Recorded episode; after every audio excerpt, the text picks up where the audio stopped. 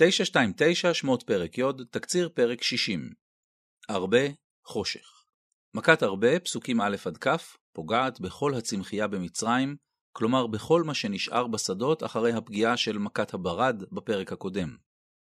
המכה מתוארת בהרחבה ומופיעים בה כל השותפים בסיפור, וזו הזדמנות לבדוק מה כל אחד מהם חושב ומתכנן בנקודת הזמן הזאת. אלוהים, הגיע השלב בסיפור שבו אלוהים שולט בליבו של פרעה ומחזק את עקשנותו שלא לשחרר את בני ישראל. למה? למען שיטי אותותיי אלה בקרבו, פסוק א'. המכות הן אותות והן תהליך חינוכי לא רק לפרעה ולעמו, אלא גם ואולי בעיקר לבני ישראל. ולמען תספר באוזני בנך ובן בנך, ודעתם כי אני אדוני, פסוק ג'. משה ואהרון לצידו, ממשיכים להיות השליחים הנחושים שבפיהם המסר החוזר כמעט בכל שיחה עם פרעה. שלח עמי ויעבדוני, פסוק ג'. ואם לא, עבדי פרעה מביאים את הקול הפרגמטי.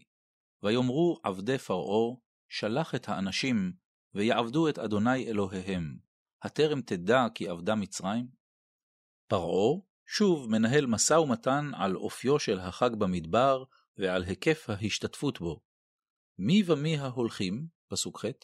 משה מתעקש על הרכב מלא והמשא ומתן נכשל. אחרי המכה הקשה פרעה שוב מתנצל ומבקש שוב שמשה ואהרון יפעלו לסיום המכה. אך כשזו מסתיימת, מסתיים שוב הרצון הטוב של פרעה. מכת חושך, פסוקים כ"א עד כ"ט.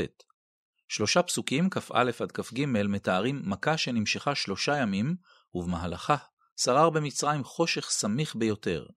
וימש חושך, פסוק כ"א, שלא אפשר את תנועת המצרים בזמן שאולכל בני ישראל היה אור במושבותם, פסוק כ"ג. אחרי המכה ממשיך המשא ומתן בין פרעה למשה.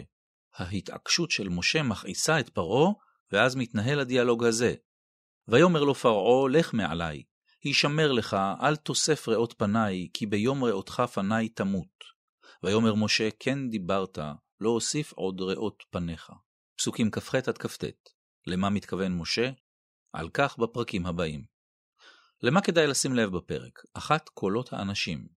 מול המנהיג שמכביד את ליבו, בולט ההיגיון וגם המצוקה בקולם של עבדיו, פסוק ז'. הטרם תדע כי עבדה מצרים. למה כדאי לשים לב בפרק שתיים? חושך גם במכת הרבה. ראו בפסוק ט"ו. התיאור בפסוק עוזר לדמיין את היקף ההרבה ואת עוצמתו.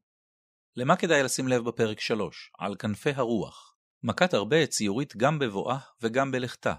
שימו לב למשב הרוח, רוח קדים, רוח מזרחית, מביאה את ההרבה, ורוח ים, רוח מערבית, מסלקת אותו. בהקשר הזה כדאי לחפש את הביטוי המפתיע שבפסוק י"ט. למה כדאי לשים לב בפרק ארבע? חושך מצרים, מכאן הביטוי. אבל לפי תיאור החושך שהיה במצרים, ספק אם מישהו מאיתנו חווה חושך כזה. ולמה כדאי לשים לב בפרק חמש? חושך ואור. ההפליה בין ישראל למצרים שהיא מוטיב חוזר במכות, מגיעה כאן לשיאים חדשים. חושך מוחלט מול אור. את התקציר כתבה מרים בלומנטל.